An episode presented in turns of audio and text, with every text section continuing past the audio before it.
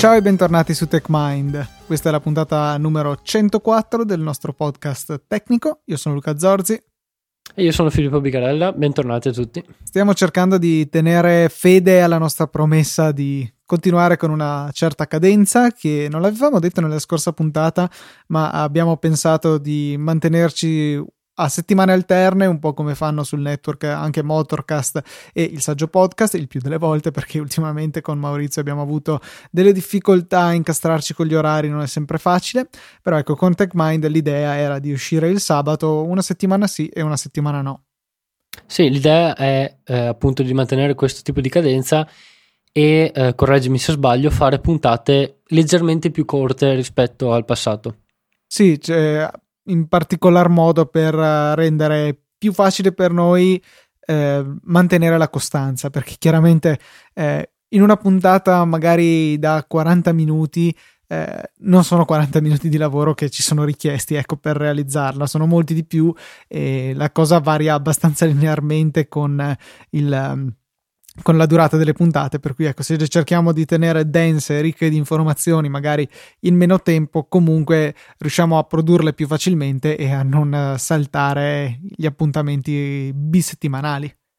Esatto, quindi direi di cominciare subito con uh, l'argomento di oggi uh, e in realtà se non sbaglio uh, ci ricolleghiamo ad un macro argomento che ha aperto TechMind eh, alle sue origini. WhatsApp, giusto? Puntata numero 1 16 mm. settembre 2012, questa è la data di uscita nostra, eh, del nostro primissimo episodio e si intitolava WhatsApp sotto attacco, per cui eh, torniamo un po' a chiudere il cerchio. Dovremmo concludere il podcast oggi per sempre, per concluderlo definitivamente. Ah no, abbiamo appena ricominciato. Ah giusto, è una nuova nascita. Dopo... Esatto. Eh, non ci avevo pensato. Un nuovo ciclo di TechMind. Esatto, eh, però eh, sinceramente eh, ammetto in tutta la mia onestà che non ricordo um, di cosa avevamo parlato in quella puntata. Sotto attacco? Di cosa parlavamo sotto attacco? Parla Delle dei password? problemi di sicurezza no? che affliggono WhatsApp. Eh, mm. WhatsApp is broken, really gen- broken. Clicco. Un, un po' generale. Però Site vabbè. not configured, quindi è morto il link che, che avevamo messo. Proviamo un secondo. Reverse engineering. Eh, sì, c'è tutto un articolo. Prima ancora che adottassero chiaramente il protocollo Signal, che esatto. sicuramente che, reso... che, è proprio, che è proprio quello di cui parleremo oggi in realtà. Quindi immagino che dal, cosa che hai detto? Dal settembre 2012 a, al febbraio eh, 2017 siano stati fatti dei miglioramenti consistenti. Infatti, tanto per fare una panoramica, a uh, giugno 2015, se non erro, correggimi se sbaglio, uh, WhatsApp ha introdotto la crittografia end-to-end, anzi, passo indietro. Uh, in un punto non ben specificato nel tempo, WhatsApp è stata acquisita da Facebook dopo il 2012 um, ehm, per una cifra mostruosa che non ricordiamo, ma che 18 miliardi di dollari, una cosa del genere. Esatto, esatto, può essere. Um, dopodiché appunto um, fast forward un paio di anni eh, viene introdotta la crittografia end-to-end eh, con eh, l'implementazione da parte di WhatsApp eh, de, anzi con, eh, sì, con l'implementazione da parte di WhatsApp del protocollo Signal. Eh, Signal è sia un protocollo che un'applicazione. Cioè un'applicazione basata sullo stesso, sull'omonimo protocollo e entrambi, eh, sia Signal, il protocollo che l'applicazione, sono stati realizzati da eh, Whisper Systems, Open Whisper System, che è una, un'azienda che appunto, eh, se non erro, fondata da Moxie Marlin Spike, che è un famoso crittografo e, e sviluppatore, che ha lavorato anche per Twitter. E appunto, fin sinceramente non ricordo da che anno, comunque hanno introdotto tra i primi la crittografia end-to-end, il che significa che eh, i messaggi in transito tra due parti che comunicano mh, mm, attraverso una rete potenzialmente ostile viaggiano sempre cifrati. Eh, com'è possibile questo? Questo è possibile grazie all'utilizzo della crittografia eh, asimmetrica di cui abbiamo parlato nella puntata numero N Pensavo eh, ti aspettassi che lo sapessi così al volo. Sì, speravo, no, speravo che in realtà mi avessi um, mh, tipo prevenuto o comunque avessi previsto in qualche modo eh, dove stava andando a finire il discorso, ma non importa, dai. No, Guarda, ci ho provato, cioè, sfruttando la funzionalità di ricerca del sito di Easy Podcast, che turns out è molto comoda, eh, ho scoperto che nella puntata 10, crittografia e permessi, abbiamo fatto una panoramica sui diversi tipi di crittografia. Nelle show notes c'è scrittografia simmetrica, asimmetrica e i permessi di Unix, per cui dovrebbe essere quello che cerchiamo. Esatto, comunque eh, ne avevamo già parlato, la crittografia asimmetrica permette di cifrare dei dati utilizzando una chiave che viene denominata chiave pubblica e ehm, questi dati vengono decifrati, possono essere decifrati solamente da un, un'altra persona, un'altra parte che è in possesso di una chiave privata associata a tale chiave pubblica. I protocolli di crittografia end-to-end eh, a grandi linee eh, funzionano basandosi su questo principio. Quindi ehm, mettiamo che io e Luca vogliamo comunicare attraverso Signal, installiamo entrambi l'applicazione, ehm, apriamo l'applicazione, facciamo partire, una, creiamo una nuova conversazione e Signal andrà a cercare sui propri server la chiave pubblica di Luca. Eh, la, la, mia applicazione Signal sul mio dispositivo andrà a cercare la chiave pubblica di Luca eh, io manderò il messaggio a Luca, ciao come va? L'applicazione userà la chiave pubblica per cifrare il messaggio, eh, lo invierà a Luca, eh, Luca lo scarica e utilizza la sua chiave privata che non è sul server ma è solamente sul suo dispositivo per leggere il messaggio. Stessa cosa nel, nel, nella direzione opposta. Luca potrà chiedere ai server di, di Signal la mia chiave pubblica, um, cifrerà quindi cripterà un messaggio utilizzando quella chiave pubblica, lo manderà attraverso la rete, la mia applicazione Signal lo scaricherà e lo decifrerà utilizzando la mia chiave privata. Fin qui dovremmo, mm, dovrebbe essere abbastanza chiara la situazione. Eh, con, questo, con, questa banale, banale, non banale, ma con questa eh, spiegazione ad alto livello della, di un protocollo di crittografia end-to-end, um, è facile notare che un problema irrisolto, un problema uh, intrinseco a questo tipo di comunicazione è il fatto che se qualcuno è in grado di prendere controllo, se un attore malevolo è in grado di uh, prendere il controllo uh, dei server, quindi in questo caso i server di Signal, um, i client devono potersi accorgere che questo attore malevolo ha ad esempio scambiato le chiavi perché mettiamo che eh, Federico, che salutiamo, eh, abbia intenzione di um, intercettare i messaggi che io e Luca ci scambiamo. Uh, particolarmente, anzi, vorrebbe intercettare i messaggi che Luca invia a me. Cosa può fare Federico? Uh, Federico um, prende controllo dei server di Signal anzi n- non parliamo in, nello specifico di Signal, prende controllo dei server di, mh, del provider di questo tipo di, eh, di comunicazione, sostituisce la mia chiave pubblica con la sua, quindi eh, mette una chiave pubblica eh, di cui possiede la, la corrispettiva chiave privata, in maniera tale che Luca creerà una nuova conversazione con me chiederà ai server del provider eh, per favore voglio ottenere la chiave pubblica di Filippo. Eh, però nel frattempo Federico ha sostituito la mia chiave pubblica con la sua quindi in realtà i server diranno ok tieni Luca questa chiave pubblica. Eh, mentre in realtà staranno mandando a Luca la chiave pubblica messa da Federico. Luca cifrerà il messaggio ehm, lo manderà attraverso la rete attraverso i server del provider e, ehm, a questo punto Federico potrà ricevere il messaggio perché il messaggio è cifrato con la sua chiave pubblica. Quindi Federico intercetterà il messaggio, lo decifra con la sua chiave privata e per fare in modo che io non mi accorga di nulla, ehm, può semplicemente man- eh, cifrare il messaggio che ha appena decifrato con la mia vera chiave pubblica e mandarlo a me. In questo modo io decifrerò il messaggio con la mia chiave privata, la decifratura andrà a buon fine perché appunto Federico si sarà preoccupato di cifrare um, il, il, messaggio appena decifrato con la mia chiave pubblica vera e, e nessuno si accorge di niente. Quindi in, è facile capire che affinché un protocollo end-to-end funzioni bene e sia eh, in grado di garantire la privacy, in questo caso si parla di privacy due, eh, delle due parti che stanno comunicando, è importante che i client che comunicano, quindi le applicazioni nei rispettivi dispositivi, eh, prendano eh, determinate decisioni basate eh, sul fatto che ci siano stati mh, dei cambi o meno delle chiavi che sono sui server. Mi spiego, l'applicazione deve accorgersi che Federico ha effettuato questo scambio sui server di Signal.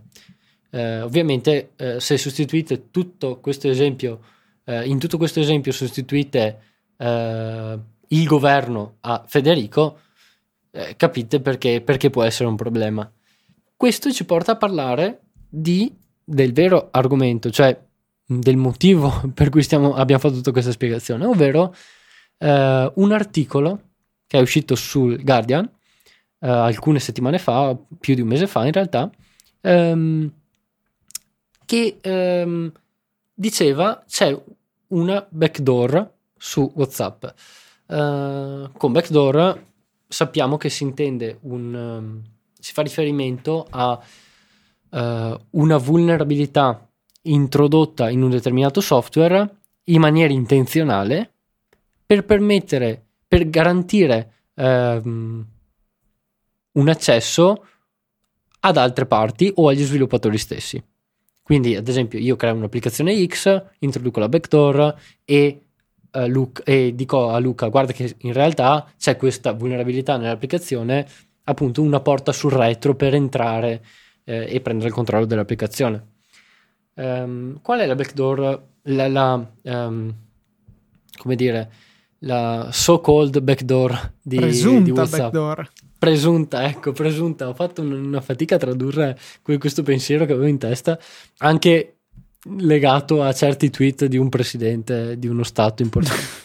ehm, al vabbè, quale tra l'altro com- abbiamo dedicato una puntata di Easy Apple che si chiama Super Trump. Ok, eh, Alexander Super Trump, va bene. Ehm, stavo dicendo dopo questo breve...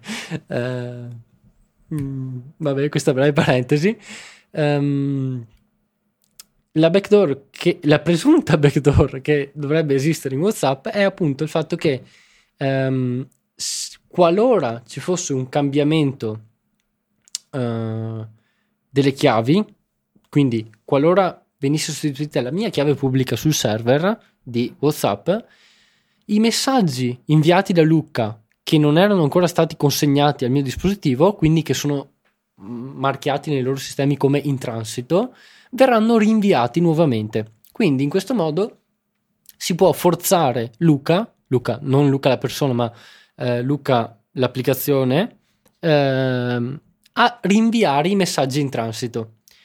Eh, ovviamente in questo caso mh, mm, qual è il tipo di attacco che si fa?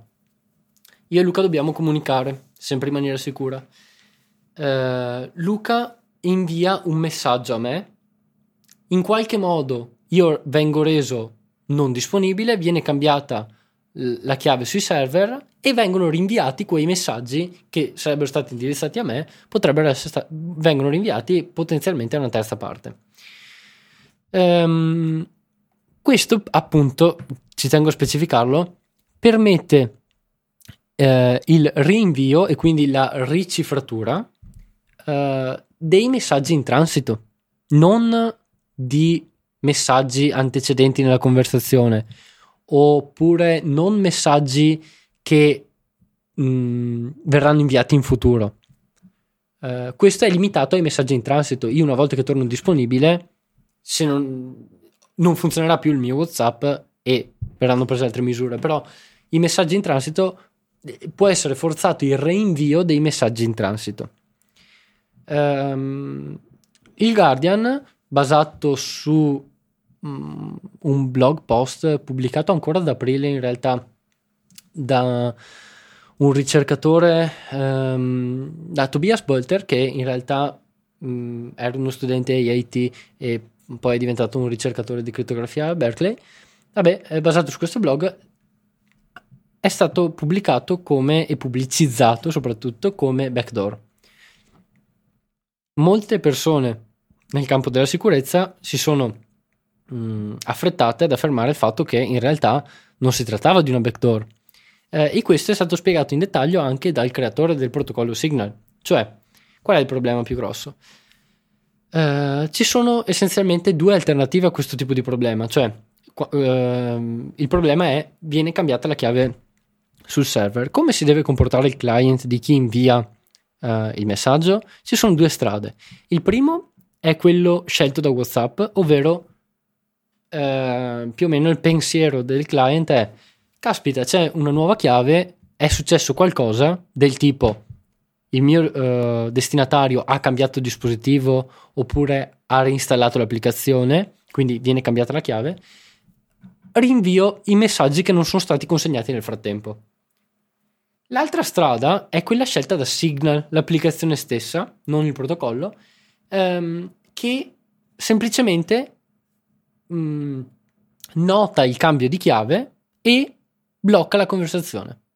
Non, una volta che viene cambiata una chiave è necessario ricreare da capo la conversazione, quindi fare la verifica di chiavi um, per, per comunicare con la stessa persona. Non si può proseguire la stessa conversazione um, WhatsApp non permette questo tipo di scelta, ma uh, permette all'utente di abilitare un avviso di sicurezza uh, dove praticamente se viene cambiata la chiave uh, del destinatario, l'applicazione ci avviserà che, che, che, di, di, quanto è successo appunto. e quindi da questo punto in poi il... Um, la persona, il mittente, diciamo, sarà in grado di prendere determinate decisioni, cioè mh, mm, se pensa che il suo destinatario sia stato compromesso, può smettere di comunicare oppure uh, può mm, contattare attraverso altri mezzi il destinatario per uh, acc- mh, mm, assicurarsi che nulla sia stato compromesso, cose del genere. Dipende ovviamente dalla situazione. È una modifica, una, questa impostazione che consiglio a tutti quanti di abilitare. È molto semplice, non dà fastidio, vi mostra semplicemente questi messaggi che la maggior parte delle volte significano semplicemente che per qualche ragione il vostro destinatario ha cambiato telefono oppure ha cancellato e reinstallato l'app e questo provoca un cambio di chiave che quindi vi verrà segnalato dall'applicazione. Per applicarlo basta aprire WhatsApp, andare nelle impostazioni, poi c'è la sezione account, sicurezza e l'unica opzione presente in questa sezione è mostra notifiche di sicurezza che appunto se abilitato fa tutto quello che ha detto Filippo. In caso di cambio chiave vi appare un, eh, un messaggino che, ehm, che segnala appunto il cambio di chiave che può essere innocente, ho cambiato il telefono, oppure molto meno innocente che è quindi il, il problema vero e proprio eh, della, eh, di questa presunta backdoor, ecco. Sì, esatto, e um, quello che viene spiegato e che è importante capire è che um, una, una, scelta del genere è, uh, se vogliamo, è brutto da dire, ma è un compromesso che bisogna accettare tra privacy uh, e usabilità. Mi spiego meglio. Signal, l'applicazione, è pensata uh, per un pubblico um, tecnico, eh, sì anche, ma tecnico e um, capace se vogliamo, quindi uh, con determinate conoscenze nel campo della comunicazione e nel campo dell'informatica. Uh, quindi, qualora venisse cambiata la chiave, è accettabile per una persona del genere che la conversazione venga bloccata e che sia necessario reinstaurare la conversazione con l'altra parte. Questo non è accettabile, eh, non è accettabile nel caso di, di WhatsApp. Perché? Perché WhatsApp ha uno user base che si aggira attorno all'1.1 1.2 non mi ricordo eh, miliardi di utenti ehm, è un numero enorme ovviamente quindi se eh, ci fosse anche solamente lo 0.1% di persone che potrebbero avere problemi con una scelta del genere è comunque un numero eh, notevole. Eh, ciò ha portato gli sviluppatori di WhatsApp, eh, aiutati dagli sviluppatori mh, mm, di OpenWhisper, a prendere questo tipo di decisione. Cioè, è possibile mostrare un avviso? Sì, eh, ma per ora il, la conversazione non viene bloccata, quindi non c'è questa interazione blocking del, mm, della comunicazione tra due parti la cui chiave è stata cambiata.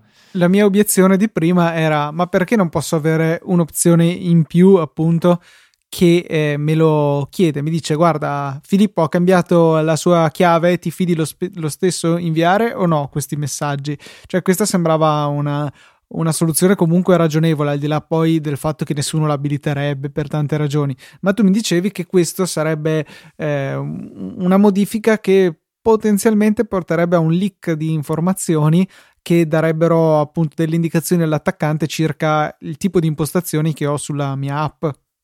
Esatto, praticamente i client sono i client, l'applicazione WhatsApp, quella che gira sui nostri dispositivi, è progettata per um, non rivelare al server attraverso cui viene effettuata la comunicazione determinate informazioni. Una di queste informazioni è proprio il fatto che il server non deve sapere uh, se l'utente X ha abilitato gli avvisi di sicurezza uh, o la possibilità di bloccare l'invio, il rinvio dei messaggi qualora venga cambiata la chiave. Um, quindi perché? Perché appunto se il server venisse compromesso, ehm, il, l'attore malevolo potrebbe sem- capire con facilità chi ha questa opzione abilitata o meno e quindi po- potrebbe sapere chi può attaccare o meno, con chi può fare man in the middle o meno. Eh, abilitare una, eh, un, um, un, approccio blocking, quindi um, che uh, fa abortire la conversazione, eh, potrebbe ehm, rendere le cose più eh, facili per un attaccante perché ehm, una volta che viene cambiato eh, viene cambiata la chiave ehm, pers- un attore malevolo su un ipotetico server potrebbe tentare il reinvio di, mh, appunto, di un messaggio eh, e verificare se esso venga consegnato o meno. Se non viene consegnato, significa che il, um, il mittente, scusate, il mittente uh, ha questa opzione abilitata uh, e quindi con questa persona è meglio non fare man in the middle. Uh, mentre se capita a me che non ce l'ho abilitato al momento, è facile dire bene, questo non ha um, l'opzione di sicurezza abilitata e, e, posso proseguire a fare man in the middle. Se vogliamo è uno degli ennesimi eh, metadati che vengono eh, resi disponibili circa le nostre conversazioni, magari appunto il contenuto rimane segreto, ma delle informazioni extra su di noi o su chi, con chi parliamo, eccetera, riescono a essere disponibili. Esatto, e, e questo ovviamente non, non, va bene. Una soluzione proposta dal ricercatore che avevo pubblicato originariamente la falla è quella di eh, tentare il rinvio con dei messaggi privi di contenuto, ma in realtà contenenti eh, dati a caso praticamente eh, che non sarebbero distinguibili da un messaggio cifrato o meno, però si va un po' al problema dell'uovo e della gallina se vogliamo. Eh, poi ci sarebbe il problema di verificare che questo messaggio venga eh, decifrato correttamente, sia effettivamente lo stesso messaggio e quindi bisognerebbe verificare che eh, il messaggio generato da un mittente sia lo stesso, una serie di altri problemi. Eh, quindi noi, come anche la maggior parte della, eh, delle persone che effettuano ricerche di sicurezza, hanno detto e diciamo anche noi appunto che Mm, sì, è una decisione che può essere discutibile in qualche caso, eh, è discutibile magari se una persona ha un determinato threat model, eh, è una decisione molto sensata per la user base che ha WhatsApp in realtà. Eh, pensate alle tutti oramai usano WhatsApp, tutti, eh, anche l'utente meno esperto e quindi questo potrebbe creare notevoli problemi. Quindi tutto sommato possiamo eh, stare abbastanza tranquilli, tutta questa paura era eh, immotivata, è stato un po' sens- sensazionalizzato il, progre- il problema, però comunque diciamo che c'è un dettaglio di WhatsApp che non ci piace tantissimo da quel punto di vista, quindi possiamo consigliare per chi avesse bisogno o, o la volontà, perché può essere anche solo una volontà e non solo una necessità, eh, di conversazioni totalmente private l'applicazione Signal forse è la migliore. Sì, eh, è pensata appunto per un altro tipo di utente, quindi eh, sì, ha delle garanzie in più. Diciamo che comunque eh, avere un, um, una necessità di parlare in maniera così cifrata, così sicura, eh, ti porta quasi automaticamente ad avere dall'altra parte un utente che è esperto o possa imparare. Nel senso, se ci scambiamo la lista della spesa, tutto sommato non ci interessa neanche eccessivamente che eh, sia del tutto sicura, per cui possiamo tranquillamente mandarla su WhatsApp, su iMessage, ma anche via SMS, che penso che sia una delle forme meno sicure in assoluto di comunicazione. Se invece dobbiamo trasmettere cose più sensibili, allora può valere la pena di perdere tempo ad addestrare il nostro interlocutore su come utilizzare questo genere di eh, applicazioni eh, più sicure. Per quanto non c'è niente di difficile nell'utilizzare Signal, è semplicemente un'applicazione in più da scaricare. Esatto, però comunque pensando a WhatsApp, WhatsApp ha il pregio e, e da lodare per il fatto che ha portato la crittografia end-to-end eh, senza alcuno sforzo per l'utente a un, mi- un miliardo e più di persone. Quindi Mm, sì, come dice Moxie ehm, nel suo blog post, ci sono tante cose per cui potremmo criticare eh, Facebook, che quindi è la compagnia padre di WhatsApp ora. Eh, aver portato la crittografia end-to-end a, di default a più di un miliardo di persone non è una di queste cose, ecco.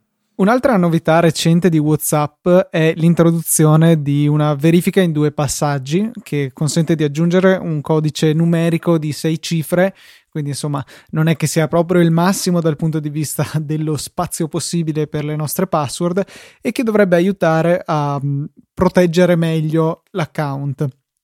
E però insomma ci sono molti che non hanno visto proprio di buon occhio per come è stato realizzato questo, eh, questo nuovo servizio, questo nuovo, eh, questa nuova protezione ecco, dei nostri account e in particolare uno di questi è Andrea Draghetti di cui linkiamo il post nelle note della puntata che è abbastanza critico per quanto, per, cioè oltretutto su dei punti abbastanza condivisibili. Eh, sì, praticamente eh, WhatsApp ha introdotto questa misura aggiuntiva di sicurezza dove praticamente sappiamo che quando eh, ci loghiamo, per, loghiamo, tra virgolette, per la prima volta su WhatsApp, ci viene chiesto un numero di telefono, ci viene mandato un codice e dobbiamo inserire um, il codice che ci è stato inviato. Uh, come ben sappiamo, questo tipo di autenticazione è vulnerabile agli attacchi sul protocollo SS7, ne dovremo parlare in una puntata dedicata, um, però um, questo era l'unico metodo di autenticazione disponibile fino a poco tempo fa. Poi è stata introdotta l'autenticazione due fattori, ovvero WhatsApp ha scelto di permettere alle persone di aggiungere un PIN, come hai detto te, che viene richiesto, come fa notare eh, Andrea Draghetti, non solo um, quando si attiva il nuovo dispositivo una volta, ma anche periodicamente. Eh, quindi mm, una volta ogni tanto, ecco, per dirla così, eh, per fare in modo che le persone non se lo, non se lo dimentichino.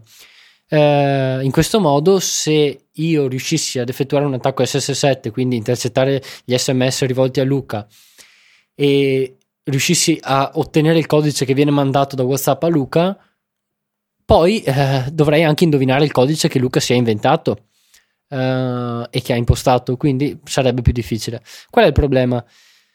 Eh, una scelta discutibile è che quando viene richiesto il codice, non per l'attivazione, ma bensì per farcelo ricordare, se non ce lo ricordiamo, um, cod- eh, l'accesso a due fattori viene disabilitato.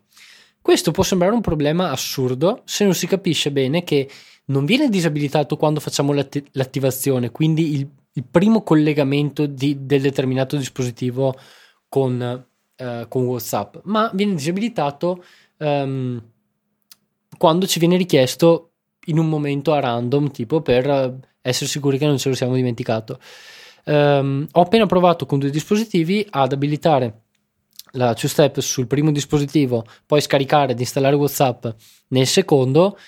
Uh, mi viene richiesto il codice PIN che ho appena impostato e se faccio codice d'accesso dimenticato uh, ho la possibilità di resettarlo, quindi disabilitarlo attraverso l'invio di una mail, ma non, viene disabilitato automaticamente. Um, quindi viene disabilitato solo quando viene richiesto successivamente all'utente durante l'utilizzo dell'applicazione, ma dopo il primo uh, link, del, dopo il primo collegamento del dispositivo. C'è però quel piccolo dettaglio che eh, l'applicazione memorizza in locale, in chiaro, e, eh, perlomeno su Android, il codice. Questo non è ancora però confermato al 100%, giusto? Sì, eh, potresti fare tu stesso una prova magari con un iPhone jailbroken per fare la stessa prova lato iOS e vedere se questo è disponibile. Se così fosse sarebbe boh, perlomeno molto discutibile. È chiaro che eh, è un numero ridotto di dispositivi che sono jailbroken o ruttati nel caso di, eh, di Android. Però insomma eh, eh, sarebbe comunque una scelta progettuale molto molto discutibile. Come pure il fatto di salvarlo come stringa quando è un intero ma ah forse se metti 000 per quello che esatto. Ok. Benissimo. Vabbè. abbiamo scop- debuggato questa cosa di whatsapp. Quindi sì la protezione relativa concessa da questo eh, da questo codice c'è mh, potrebbe essere fatto molto meglio ecco diciamo che se da un lato è più che nulla Esatto, è più che nulla, che non sembra un grande complimento. Eh, se da un lato WhatsApp eccelle abbastanza in termini di utilizzo del protocollo Signal, quindi una discreta sicurezza, eh, meno bene lo fa nell'implementazione custom di questo tipo di protezione. Benissimo, per cui eh, chiudiamo qua la nostra carrellata su WhatsApp. Dormite sonni tranquilli stanotte. Eh, anche se in realtà è passato diverso tempo dall'ultima volta che ne abbiamo parlato, ma comunque è stato un argomento che direi che è stato utile trattare qui su TechMind. Diciamo che non inseguiamo l'ultima notizia, ma eh, magari aspettiamo anche che le acque si calmino e cerchiamo di dare una spiegazione più completa e razionale e, e con un occhio chiaramente sempre attento al lato tecnico delle cose. Detto questo, vi ricordiamo che eh, ci farebbe molto piacere ricevere eh, input da parte vostra, eh, in particolare su, con domande o argomenti che vi piacerebbe che trattassimo in una delle puntate future. E i contatti sono molto semplici: sono la nostra mail che è techmind.easypodcast.it oppure l'account Twitter techmindpodcast che potete utilizzare per le vostre richieste più brevi. Filippo, se non hai altro da aggiungere, direi che possiamo congedare i nostri ascoltatori. Certo, eh, spero che abbiate gradito questo argomento e ripeto, come ha detto Luca, se avete eh, particolari richieste o avete alcuni argomenti di cui vorreste sentirci parlare, basta che ci contattiate tramite i contatti che vi ho appena elencato eh, e saremmo felici di, di parlarne appunto. Ecco. Perfetto, per cui non ci resta che augurarvi un buon weekend, un buon inizio della settimana prossima e una buona sopravvivenza fino alla prossima puntata di TechMind.